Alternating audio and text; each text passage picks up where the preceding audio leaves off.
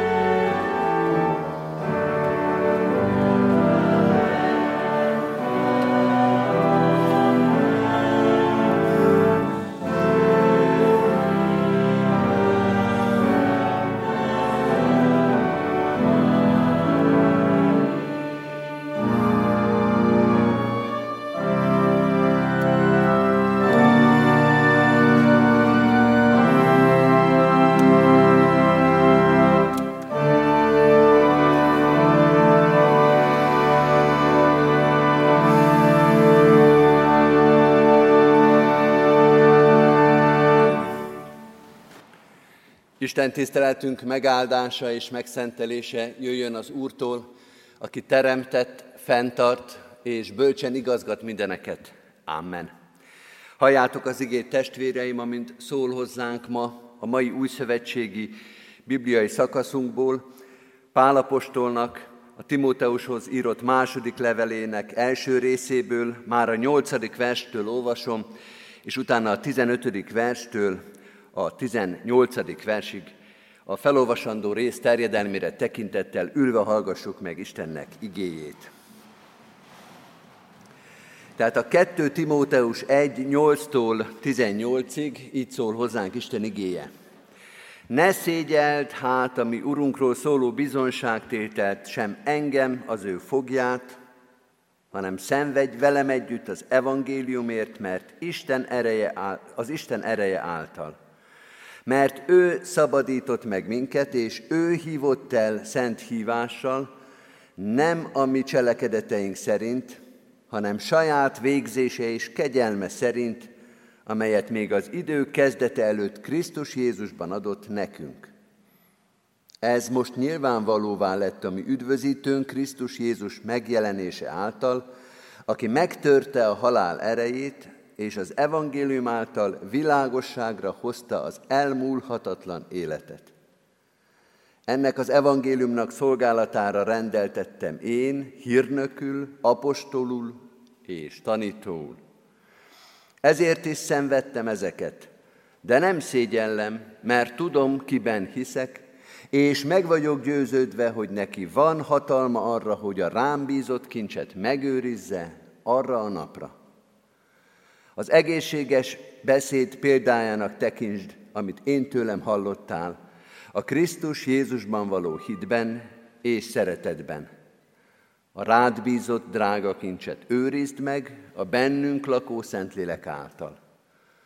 Tudod, hogy az Ázsiában lévők mind elfordultak tőlem, köztük Fügelosz és Hermonigész, az Úr legyen könyörületes Onéziforosz háza népe iránt, mert sokszor felüdített engem, és nem szégyelte bilincseimet. Sőt, amikor Rómában volt, nagyon keresett engem, és meg is talált. Adja meg neki az Úr, hogy irgalmat találjon nála azon a napon, és hogy milyen nagy szolgálatot tett Efézusban, azt te tudod legjobban. Isten tegye áldottá igének hallgatását és szívünkbe fogadását. Most hajtsuk meg a fejünket imádságra. Urunk, áldunk és magasztalunk azért, hogy neked gondod van a te egyházadra. Nevek, szolgálatok, feladatok. Ebben a felolvasott részben is az látszik, hogy te vagy az egyház ura. Te hívsz el újra és újra embereket a szolgálatra, és te erősíted meg őket. Te tartott számon a cselekedeteket, a hűséget és a hűtlenséget, az okosságot és az elpártolást. Segíts, Urunk, hogy melletted álljunk ebben a küzdelemben, ebben a harcban, a hit nemes harcában, a drága kincs megőrzésében.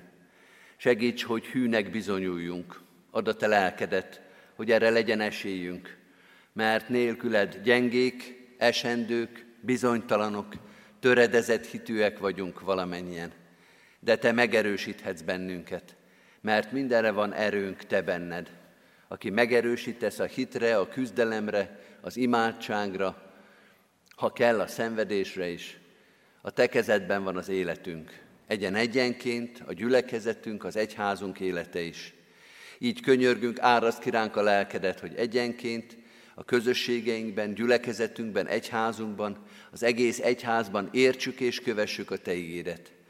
És ne csak értsük és ne csak kövessük, hanem hirdetni is tudjuk, hogy ez a világ, amely sóvárogva várja a Te fiaidnak, apostolaidnak megjelenését, amely várja a Te evangéliumodat és öröm üzenetedet, ez hallja és értse, és kövesse a Te igédet. Urunk, tisztíts meg minket, a veled való közösségre, hogy hallgathassunk, hogy érthessünk, hogy rád figyelhessünk, hogy az életünket a Te igéd világosságában, fényében, erejében láthassuk, és adj erőt és tisztaságot ahhoz, hogy kijöhessünk a megterített úrasztalához, hogy méltók lehessünk a veled való közösségre. Ez is tőled jön, a megtisztított szív, a méltóván tett élet, a te csodád, a te irgalmad, a kegyelmed, megtisztító szent lelked ajándéka, hogy találkozhatunk ma is, és újra és újra te veled.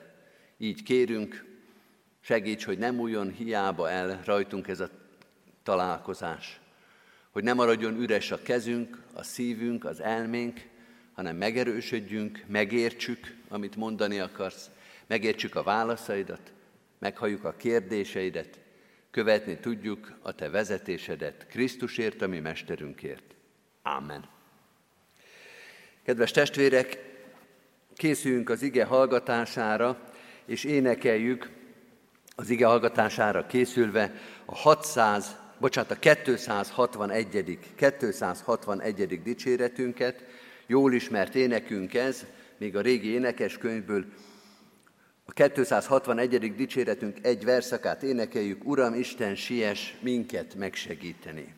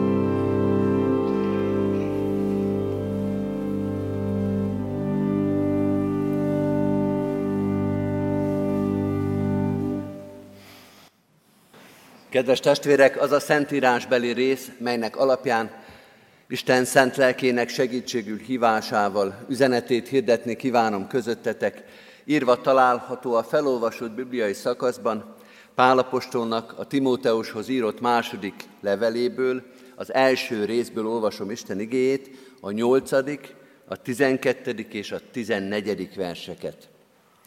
Ne szégyeld hát, ami Urunkról szóló bizonyságtételt, se engem az ő fogját, hanem szenvedj velem együtt az evangéliumért Isten ereje által.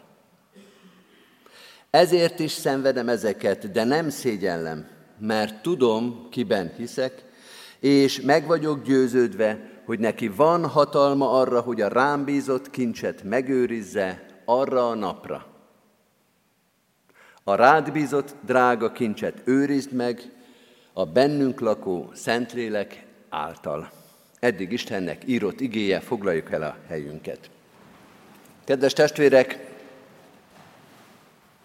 az újszövetségi bibliaolvasó kalauz szerint, vagy a bibliaolvasó kalauz újszövetségi szakasza szerinti nagyobb részt olvastuk most föl, és abból válogatott verseket olvastunk újra. 2 Timóteus 1, 8, 12, 14.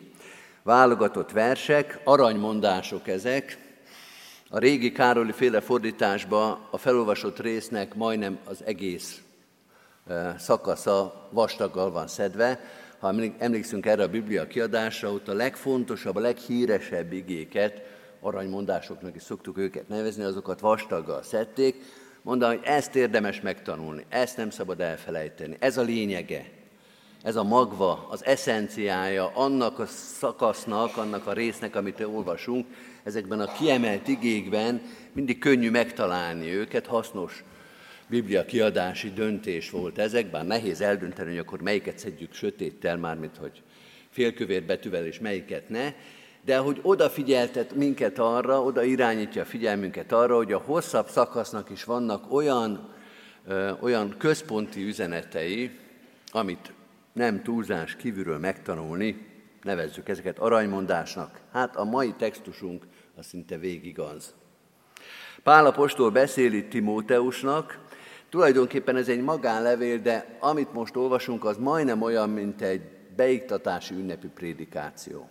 Nagyon magasztos, végső és kiemelt dolgokról beszél, nagyon szép és nagyon tömör megfogalmazásban.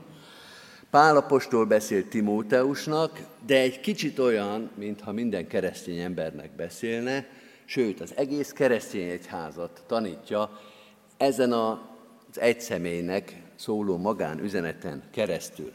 Fontos kulcsszavak vannak az igébe, a kiemelt versek, ahogy egymás mellé tettük, azt is mutatják, hogy ezek a kulcsszavak ismétlődnek, és újra és újra megjelennek. Ilyen a kincs és a megőrzés, a szégyen és a szenvedés, az erő, a hatalom és a hit. Ez ennek a három versnek a három centrum, a három kulcsa, amelyről majd beszélni fogunk.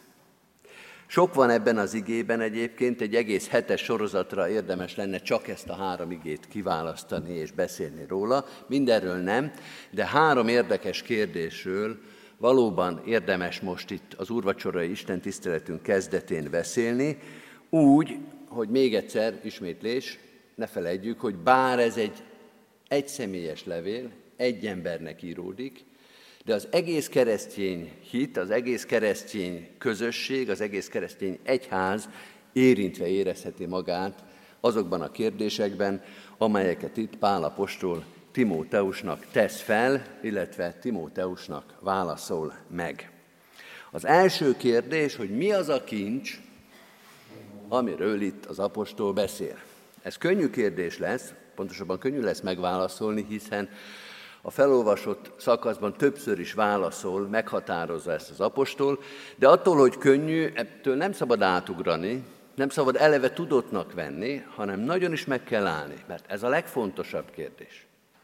Hogy mi az a drága kincs, amit Isten ránk bízott, a legfontosabb dolog, amiről beszélni fogunk, ami azt jelenti, hogy ha ezt nem tudjuk, ha ezt nem érezzük kellőképpen, vagy elfelejtjük, akkor az egész további tevékenységünk megkérdőjelezik. Ha ezt nem tudjuk, akkor semmit nem tudunk. Akkor az egész kereszténység, az egész egyház és minden szolgálatunk a levegőbe fog lógni, és az még a jobbik eset, ha lóg, de lehet, hogy rögtön el is száll. És semmivé lesz. Mi ez a drága kincs? Az evangélium, ami Urunk bizonyságtétele, és még ezt is hozzáteszi apostol, kétszer is rá, hozzáteszi, hogy ez a ránk bízott evangélium, és a ránk bízott bizonyságtétel. Vannak dolgok, amelynek az eredete az legalább annyira fontos, mint maga a dolog.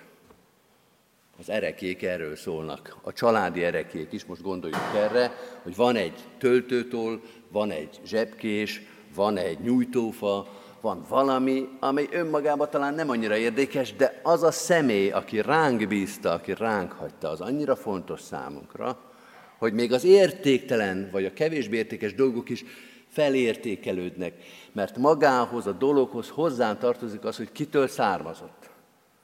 És ha ez így van az emberek között, ez még inkább így van az Úristennel kapcsolatban, az általa ránk bízott evangélium, ez sokszorosát Sokszoros értéket jelent. Evangélium és ami Urunk bizonyságtétele, amit ő ránk bízott. A keresztény embernek, a keresztény egyháznak, a keresztény közösségnek ez a kincse. Értéke sok van, épületek, műemlékek, kincsek a szónak mindenféle értelmében, intézmények, iskolák, gyűjtemények, olyan dolgok, amelyeket mások is értékesnek tarthatnak. Most nemrég voltam ismét Esztergomba a keresztény múzeumban, a kincstárba, és ott valóban olyan dolgok vannak, hogy az embernek eláll szeme szája, nem csak az anyag, amiből készültek, kevés részből való tárgy van ott, alumínium meg egy se. Tehát maga az anyag, amiből készítek, már az értékes, de az az iparművészeti, az az ötvös munka, ami ott megjelenik, vagy a textilekkel, amit az ember képes tűnni, tényleg hihetetlenül szép szép, értékes, ízléses, és amelyik nem ízléses, az is legalább drága. Szóval ezek fontos dolgok és szép dolgok. Ugyanígy nemrég voltam Panolhalmán, ott is hatalmas gyűjtemény van. Nagyon érdekes dolgok. Nem csak nemes fémből készült drága dolgok, hanem az emberi kultúrának, az emberi oktatásnak nagyon szép régi elemei egy régi oktató rendről van szó, tehát évszázadok óta gyűlnek azok a dolgok, amelyeket a bencések azt gondolták, hogy ezeket be fogjuk mutatni a ránk bízott diákoknak. És hogyha jönnek, akkor meg tudják nézni. Ha a környéken lepottyant egy meteorit, az előbb-utóbb pannóhalmán kötött ki, hogy az atyák azt őrizzék és megmutassák. Hogyha bármiféle új technikai vívmány előkerült, akkor ott volt először. Nagyon szép régi fényképtáruk van. Olyan időkből, amikor még a civil lakosság nem fényképezett, de ők már igen. Szóval minden nagyon szép és nagyon értékes, de nem kell Panóhalmára menni, elég átbalagni ide a Rádai Múzeumba, itt is nagyon szép értékek vannak. Nemrég itt volt az egyházi gyűjteménynek a konferenciája, egész Magyarországról, és itt a Nagy Magyarországot kell érteni, a Magyar Kátmár pedencéből érkeztek olyan gyűjteményi munkatársak, akik az egyház értékeit védik, óvják, értő módon feldolgozzák. Ezt mind-mind hosszan-hosszan lehet sorolni, és ez egy fontos dolog. De Pálapostól nem erről beszél, hanem az egyház kincséről beszél. És az nem más, mint az evangélium, Jézus Krisztusnak az örömüzenete, amit az Úr ránk bízott. A kincs. A kincs testvérek. A kincs az csak ez. Majdnem erről szól Jézus, amikor Mártának és Mártá, Máriának a házába belép, és azt mondja, Márta, Márta, sok mindenért aggodalmaskodol, pedig tulajdonképpen kevésre van szükség, valójában egyre. Ő nem használja a kincs kifejezést, de ugyanerre gondol. És azt az egyet nem veheti el tőled senki. És hogyha azt választod, akkor a jó részt választod. Nem lehet túlértékelni ezt a nagyon egyszerű és nagyon szépen kifejtett gondolatot, hogy mi az a kincs, mi az a kincs, amihez ragaszkodni kell, amire koncentrálni kell, amit az Úristen ránk bízott. Az csak és egyedül az evangélium. Ez volt az első kérdés. A második kérdés az nehezebb, egy kicsit kényesebb, sőt a szó átvitt és szorosabb értelmében is kínos kérdés lesz. Miért kell, vagy miért kellene nekünk emiatt szégyenkezni, sőt, miért kell, vagy kellene szenvedni?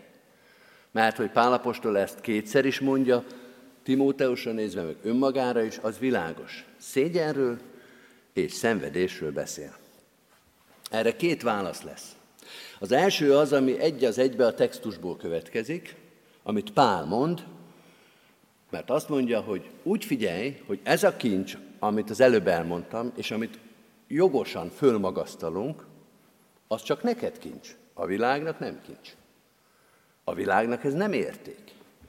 Hiába beszélünk olyan szépen róla, Hiába tesszük rá az életünket, arra, arról tudnunk kell, arra föl kell készülni, hogy ez mások számára, a hitetlenek számára, értsük ez alatt most a világot, vagy a világ alatt ezt értsük, a hitetlenek számára ez nem lesz érték. A világ számára, hát ez egy nagy semmi. esetleg valami szép, régi, itt a régin van a hangsúly, ma már nem érvényes, de valaha szép dolog.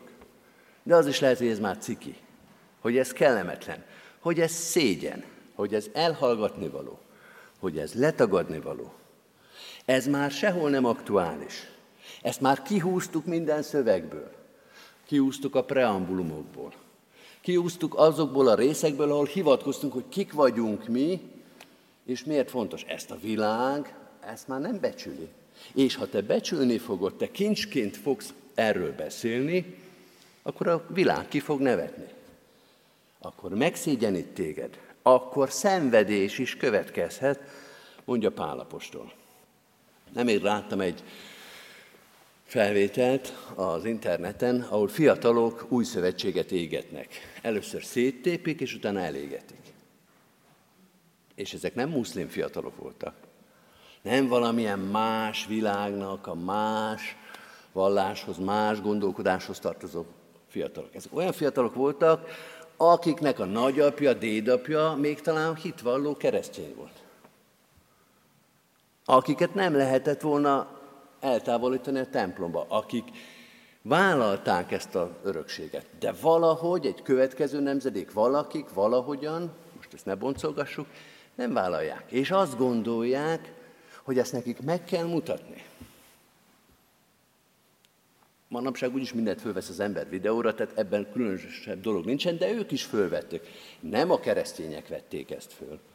Nem a tévé híradó ment ők maguk fölvették, hogy ők el fogják égetni, meg fogják semmisíteni, meg fogják gyalázni azt az evangéliumot, amelyről Pálapostól azt mondja, hogy ez a drága kincs. A fiatalok ilyenek. Szeretik megmutatni magukat.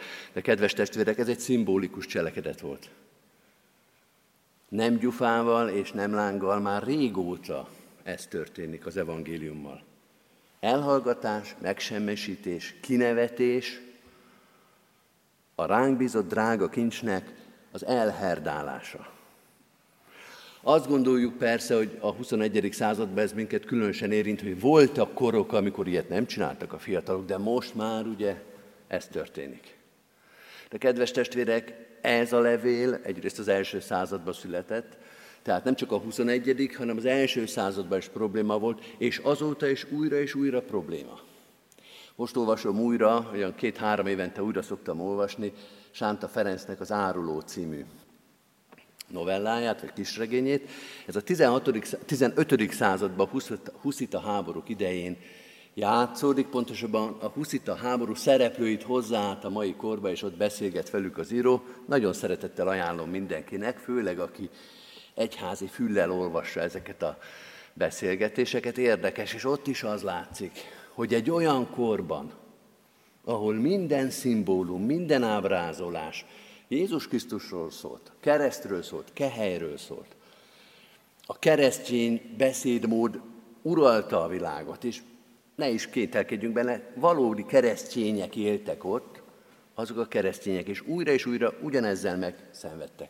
A szenvedéssel, a szégyennel, a másik kiirtásával, a másik megalázásával, a keresztért és az evangéliumért való szenvedéssel, akármilyen oldalon is álltak. Szóval nem csak a 21. századnak a problémája, hogy az a kincs, amit mi annak tartunk, az a világ számára nem kincs és nem érték. Ez az első válasz. Erről beszél tulajdonképpen Pál. Azt mondja, Timóteusnak ez a drága kincs, de ez másnak a világnak nem kincs.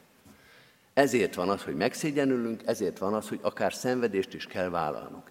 De van egy másik válasz, ami nincsen benne a textusban, úgyhogy csak kérdés formájába fogom föltenni, de szerintem érdemes elgondolkodni, hiszen tulajdonképpen már bele is kaptunk egy picit. Pálapostolnak kérdése azt a kérdést intézi hozzánk, hogy vajon nem az-e a szégyen és a szenvedés a keresztények számára, ha ezt a drága kincset ők maguk is elveszítik. Nem akkor kerülünk-e szégyenben és szenvedésbe, ha ezt a ránk bízott kincset elherdáljuk, ha nem tudjuk megbecsülni, most ne a világgal foglalkozunk, hogy ők nem becsülik. Hát nem becsülik. Mi van akkor, ha mi nem becsüljük? ha mi nem tartjuk a legfontosabb kincsünknek, ha mi cseréljük le ezt a kincset valami másra, ha mi kezdünk el óvatosan, ügyesen, politikusan, de egy kicsit másról beszélni, már nem erről, mert persze fontos, fontos, de mi van akkor, ha mi találtatunk hiával? Szégyen és szenvedés. Nem arról szól az egyháznak a szégyene és szenvedése, hogy a rábízott drága kincset nem becsüli meg és nem őrzi meg? Nem akkor témferege az egyház üresen, nevetségesen, szánalmasan, szégyenkezve a világba, amikor már nincsen meg az üzenete, és azt nézi, mit mondjunk, mit üzenjünk a világnak, mit, kéne csinálni, hogy valaki figyeljen ránk, mit kéne csinálni, hogy az emberek tapsoljanak egy kicsit az egyháznak. Mit kéne csinálni, hogy ne bántsanak minket már, hogy ne gúnyolódjanak rajtunk? Azt mondja Pálapostól, a szégyent és a szenvedést is csak a kincs megőrzésével lehet elviselni, elhordozni, de ha az ember elveszíti ezt a kincset, akkor ilyen nevetséges egyház és nevetséges gyülekezet lesz. Nevetséges lesz a keresztény egyház és a keresztény ember. Az jutott eszembe, hogy egy természetfilmben egyszer láttam egy rövid részt egy olyan amerikai antilopfajtáról, tehát amerikai antilopok, amelyek annak a kontinensnek a leggyorsabb futói. És nagyon szép légi felvételeket mutattak, vagy inkább ilyen drón felvételeket magasról, de azért mégis közelről, hogy hatalmas vágtába az amerikai prérin száguldanak ezek az antilopok. És arról szólt ez a, ez a kis film, hogy azért olyan gyorsak ezek az antilopok, mert úgy fejlődtek, hogy akkor még, valamikor még, régen még volt egy olyan ragadozó ezen a prérin, amely elérte őket, és nagyon gyorsan kellett futni, hogy mentsék magukat. De ez a ragadozó már nincsen. És ezek az antilopok még ott vannak és rohangálnak föl alá a prérin, miközben már senki nem kergeti őket. Már senkinek nem fontosak. És olyan érdekes volt, egy picit olyan szánalmas volt, hogy ezek itt szegények űzik magukat, rohannak, föl alá szaladgálnak, de nincs már rá szükségük. Az, amit ők tudtak, az már nincsen. Milyen az, amikor keresztény egyház is azt érzi, hogy őre majd nincsen szükség. Hogy ő már nem tud semmit mondani. Kiürülni, elveszíteni a kincset, a jelentőséget, az akkor van, hogyha az egyház a saját legfontosabb dolgairól lemond. Most kedves testvérek, a harmadik gondolattól azt remélhetjük, hogy egyensúlyba helyezi ezt a két dolgot, a kincset és a szégyent. Nem csak az ige, nem csak a textus kerül egyensúlyba, hanem a keresztény egyház is, a keresztény ember is. A harmadik kérdés így hangzik. Mi őrzi meg bennünk a ránk bízott drága kincset? Hogy ne áruljak el titkokat, tegyük föl így a kérdést. Ki őrzi meg bennünk a ránk bízott drága kincset? És erre Pálapostól ebben a három igében egyértelműen válaszol, Isten ereje, és Istennek a hatalma, illetve az én hitem és meggyőződésem, hogy Isten engem megőriz. Ezeket mondja, Isten ereje, van hatalma arra, hogy megőrizze, a bennünk lakó Szentlélek, ez az Istennek a dolga, az én dolgom pedig micsoda, tudom, hogy kiben hittem, és meg vagyok győződve arról, hogy megőrzi. A keresztény embernek az élete az harc, mondja Pálapostól, de Isten megerősíti ebben a harcban. Vagy ahogy egy másik helyen ugyanez a Pálapostól mondja, mindenre van erőm a Krisztusban, aki engem megerősít. Isten megerősít. És mi hiszünk ebben az erőben, és mi bízunk ebben. Ez egy nyerő páros. Istennek a hatalma és ereje, és a mi hitünk és bizalmunk ebben az erőben. Bátori Zsigmond az erdélyi, önállóval váló erdélyi fejedelemségnek a második nagy uralkodója, tűzte ezt az ászlajára. Ez volt a jelmondat, a Scio qui credidi. Tudom, hogy kinek hittem. És a latin fordításban, a latin mondatban ez még szebben kijön, hogy a tudom, hogy kiben hittem, az azt jelenti, hogy ismerem azt, jól ismerem azt, akibe a bizalmamat helyeztem. A tudom, kiben hittem, az egy picit kevesebbet árul el. Itt erről van szó, hogy én ismerem, én tudom, hogy kiben bízom, hogy ki miatt nem félek, hogy ki miatt vállalom a szégyent, a szenvedést, a harcot, hogy kitől várom a győzelmet, kitől várom a szabadítást. Én ezt ismerem, ezt a Jézus Krisztust, és tudom, hogy ő belé helyeztem a bizalmamat. Ez a keresztény embernek a magabiztossága. Nem.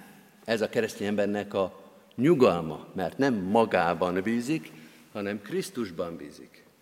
A keresztény embernek a nyugalma az, hogy ez egy harcos világ, olyan értelemben veszélyes is, hogyha én elveszítem ezt a krincset, akkor elveszítek mindent, amiért érdemes élni, de nyugodt vagyok, mert hiszem, hogy Jézus Krisztus segít megőrizni bennem ezt a drága kincset. Hát tulajdonképpen ő, érzi, ő őrzi meg bennünk ezt a drága kincset. Ez ugyanaz, kedves testvérek, mint amiről Jézus beszél a hegyi beszéd végén, és máshol is, a kősziklára épített háznak a nyugalma.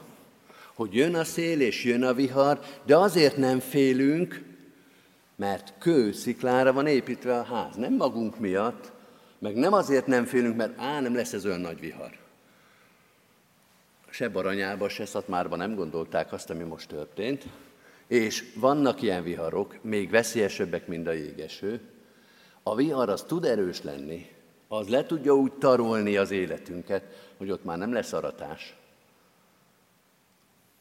Elég nehéz lehet most aratásért hálát mondani azokon a területeken, ahol nincs miért a kombányt beindítani.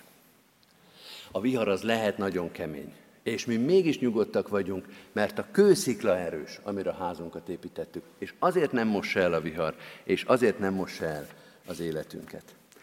Drága testvérek, fejezzük ezt a prédikációt. Még egy dolgot szeretnék hozzátenni, ami végképp optimistává vagy reménykedővé teheti a keresztény embert. Mert az első reménység az, hogy van drága kincs, amit az Úristen ránk bizott, és ezt ő maga megőrzi a szívünkbe és ezért mi bízunk benne, ebben bízunk, hogy ő megőrzi. De van még egy mondat, egy fél mondat csak, amire utalni akarok, hogy megőrzi bennünk arra a napra, mondja Pálapostól. A rám bízott kincset megőrzi arra a napra. Az új szövetséget olvasók tudják, hogy ez miről szól. Ez az az a nap, vagy arra a napra, ez a végső győzelemnek a napja. És Pálapostól azt mondja, ez a győzelem már megszületett. Ez a harc már eldőlt. Nem arról van szó, hogy mit keresztények őrizgetjük a kincseket, hogy hát, ha sikerül megúszni. Hát, ha sikerül valahogy kihúzni. Hát, ha sikerül elrejtőzni az ellenséges erők és valahogy megmenekülünk. A megmenekülés már megvan. A győzelem már megvan. Nekünk úgy kell kitartani, álhatatosnak lenni, megőrizni ezt a kincset, hogy a végső győzelemről már tudunk. Az a nap az el fog jönni és arra minket megőriz a mi Urunk. Az az asztal, amit megterítettünk, ennek a végső győzelemnek a jele. Arra hív, arra táplál, arra erősít minket. És minden egyes Isten tisztelet és minden egyes úrvacsora vétel azt mondja, hogy gyertek most, akik ebben a küzdelmes élethelyzetben vagytok, talán nem annyira keményen, de azért nem is annyira lágyan. Gyertek, részesüljetek ennek a végső győzelmi asztalnak az örömében, Jézus Krisztus diadalának a dicsőségében. Legyetek részesek ebben. Amen. Testvérek, készüljünk az úrvacsorai közösségre, folytassa ez az igével való találkozásunkat, készüljünk az úrvacsorai közösségre a 601. dicséretünkkel. Énekeljük végig ezt a szép éneket, 601. dicséretünk, az Úristen az én reménységem, erősségem, mindenféle inségben, így készüljünk az úrvacsorai közösségre. thank you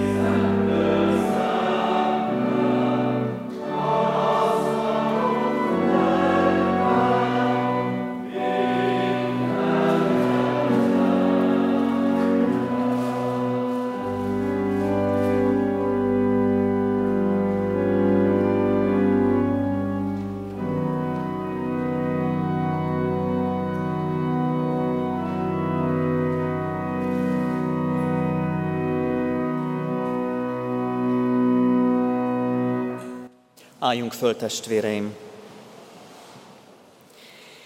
Ime látjátok az Úrnak szent asztala megterítetett.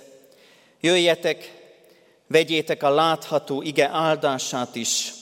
Az örökkévaló szeretet hív, jöjjetek, mert immár minden kész, fohászkodjunk. Istennek lelke, szállj le mireánk, s vezessel minket a Jézus Krisztussal való közösségre. Amen. Halljátok meg, kedves testvéreim, miként szerezte a mi Urunk Jézus Krisztus az Úri Szent Vacsorát. Megírta ezt az első három evangélista, de legteljesebben Pál apostol a Korintusbeli gyülekezetnek írott első levele, 11. részének 23. és következő verseiben a következőképpen. Mert én az Úrtól vettem, amit át is adtam nektek, hogy az Úr Jézus azon az éjszakán, amelyen elárultatott, vette a kenyeret, és hálát adva megtörte, és ezt mondotta, vegyétek, egyétek, ez az én testem, amely ti érettetek, megtöretik, ezt cselekedjétek az én emlékezetemre. Hasonlóképpen a, vette a poharat is, miután vacsoráltak, és ezt mondta, E pohár, am az új szövetség, az én vérem által. Ezt cselekedjétek, valamennyiszer isszátok az én emlékezetemre. Mert valamennyiszer eszitek-e kenyeret, és isszátok-e poharat, az Úrnak halálát hirdessétek, amíg eljön. Amen. Imádkozzunk. Urunk Istenünk, koldus szegényen, betegen, nyomorultan, szégyenkezve, félve és kinevetve állunk meg felséges színed előtt, és Te lehajolsz hozzánk, és azt mondod nekünk, hogy nem aranyra és ezüstre van szükségünk, hanem amire igazán szükségünk van, az a te örömüzeneted. Bocsásd meg, ha nem elégszünk meg ezzel. Bocsásd meg, ha megtagadjuk ezt. Bocsásd meg, ha elfordulunk tőled. Bocsásd meg, amikor más dolgokat tartunk értékesebbnek, fontosabbnak, meghatározóbbnak, és add, Urunk, hogy a Te evangéliumod, örömüzeneted beragyogja az életünket. Tiszta szívet teremts bennem, ó Isten, és az erős lelket újítsd meg bennem. Ne vess engem a Te arcod elől, és a Te szent lelkedet ne vedd el tőlem. Add vissza nekem a Te szabadításodnak örömét, és engedelmesség lelkével támogass engem. Csendes percben egyéni bűnvalló imádságunkat is hallgassd meg, Urunk.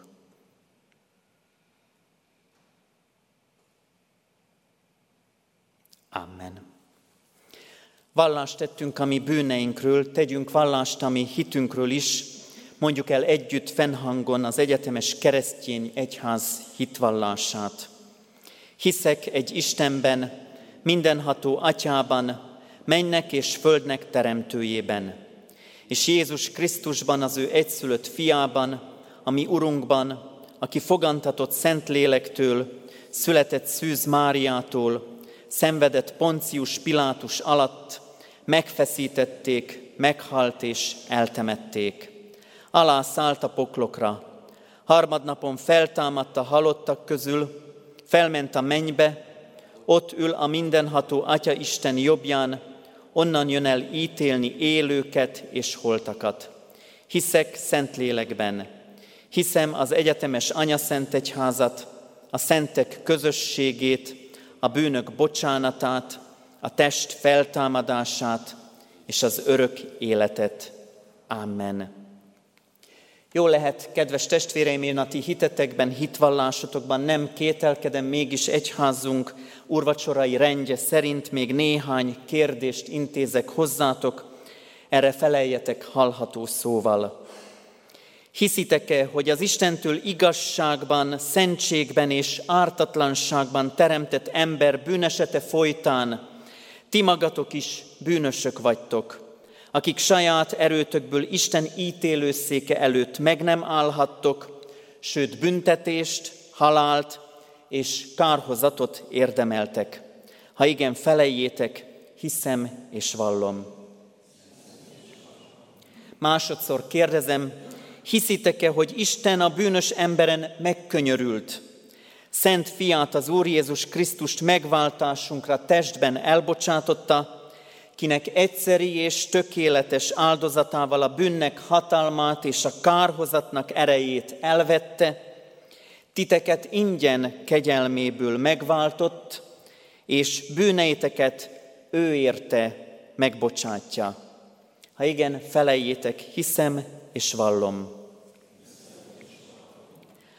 Harmadszor hiszitek-e, hogy Isten, aki feltámasztotta az Úr Jézus Krisztust, általa minket is feltámaszt a halálból, és e földi élet után nekünk örök életet ajándékoz. Ha igen, felejétek, hiszem és vallom. Ígéritek-e, fogadjátok-e, hogy ti e kegyelemért hálából életeteket az Úrnak szentelitek, és már e jelen való világban, mint az ő megváltottai az ő dicsőségére éltek. Ígéritek-e, fogadjátok-e ezt?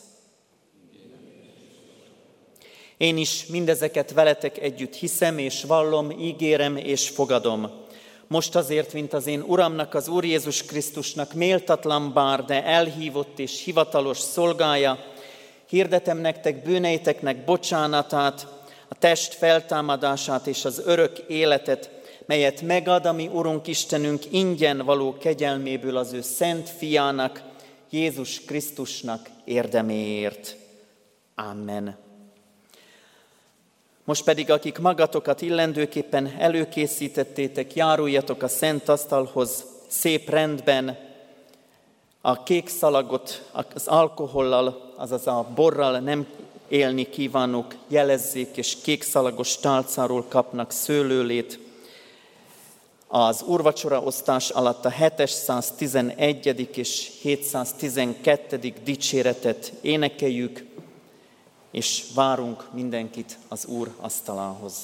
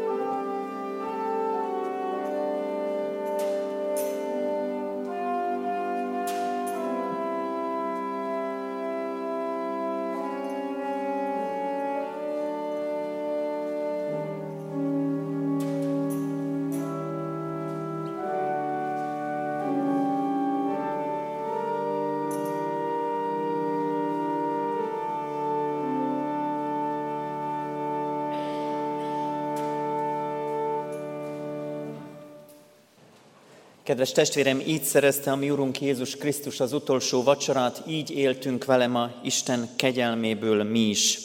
Háládásra hajtsuk meg fejünket. Urunk, kérünk, áldj meg bennünket. Áldj meg bennünket, hogy ne uralkodjék bennünk többé a bűn. Segíts bennünket, hogy viseljük és hordozzuk egymást keresztényi hivatásunkhoz méltóan. Segíts és kegyelmez nekünk, hogy semmi el ne for, fordíthasson bennünket tőled, meg ne foszthasson attól a szeretettől és kegyelemtől, amelyet kijelentesz, és megbizonyítasz, most e jegyek által megerősítesz Jézus Krisztusban. Addurunk, hogy legyünk, mint a te szentjeid és szeretteid, könyörületesek.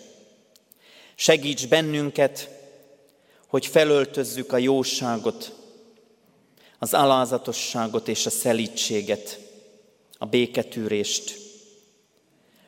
Bátoríts bennünket, hogy szenvedjük el egymást,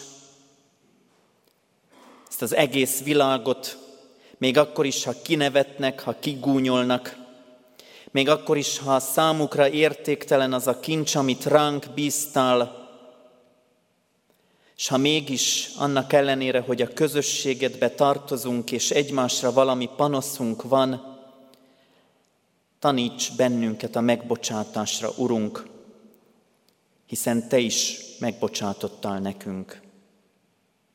Békességed uralkodjék, Urunk, a mi szívünkben. Add, hogy meghalljuk ennek a békességnek az üzenetét, és induljunk a cselekvésére, kegyelmed által. Amen.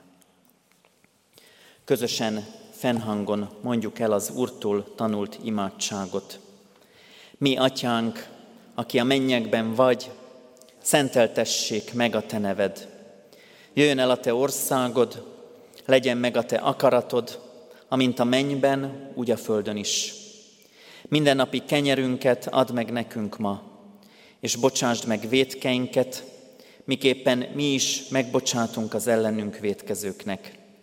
És ne vigy minket kísértésbe, de szabadíts meg a gonosztól, mert tiéd az ország, a hatalom és a dicsőség mindörökké. Amen. Fogadjuk Isten áldását. Istennek népe, áldjon meg és őrizzen meg téged az Úr. Világosítsa meg az Úr az ő orcáját te rajtad, és könyörüljön te rajtad. Fordítsa az Úr az ő orcáját tereád, és adjon békességet néked. Amen. Foglaljunk helyet, kedves testvéreim, és a záró énekünk előtt hallgassuk meg még a hirdetéseket. Heti alkalmaink közül keddi alkalmunkra hívom föl a figyelmet Műkert városban, házi bibliaóra lesz Harkai Istvánéknál, kora este fél hat órakor. A vasárnapi istentiszteleteink a szokott rendszerint 9 órakor, 11 órakor és 18 órakor lesznek, hívogatnak templomunk harangjai, jöjjünk. Elmúlt héten kereszteltük Domonyi Gréta, Erdő Soma, Gacsai Milán Bence, Katona Luna Viola és Lévai Robert ifjú testvéreinket. Halottaink vannak, Kis Sándorné György Julianna, temetése hétfőn 9 óra 45 perckor lesz a köztemetőben. Do- Dr. Mogyorósi Klára péntek, temetésére pénteken kerül sor délután három órakor a köztemetőben. Isten adjon vigasztalást a gyászolóknak. Örvendezünk is, mert házasulandó jegyeseket hirdethetünk, másodszor hirdetjük, pap Levente jegyezte Baranyi Blankát, harmadszor hirdetjük, Tóth Roland jegyezte Kovács Beátát, Francsics Bence jegyezte Varga Biankát, és Tóth Imre jegyezte Ivic Nettát. adományokról a hirdetőn pontos, részletes tájékoztatót kapunk. Júliusi előző hetünkben 266.235 forint volt az összadomány. Az Emmausi családi sátortábor az, amit még szeretnék kiemelni, július 27-től 30-áig lesz szeretettel várják azokat a családokat, akik szeretnének kimozdulni a város zajából és elcsendesedni Emmausban. A Hajnalcsillag Tanoda Cigánymesék című tárlat megnyitójára is hívogatunk. Ez augusztus 1-én, kedden délután 4 órakor kezdődik a műkerti sétány 38 szám alatt. A szőlőskert legfrissebb száma még a kiáratnál megtalálható. Ifi alkalmaink is lesznek pénteken 5 órától, illetve a diakóniai szolgálat utazó táskájába is lehet adományokat hozni. Uszodánk nyitva, a kánikulában lehet, hogy egy kellemes úszás, jó hűsítő alkalom 6 órától este 9-ig naponta, minden munkanapon nyitva van. Isten áldása kísérjen bennünket otthonainkba. Záró énekünk a 672. ének, 672. énekünket énekeljük valamennyi versével, igaz bíró, nagyúristen. Isten.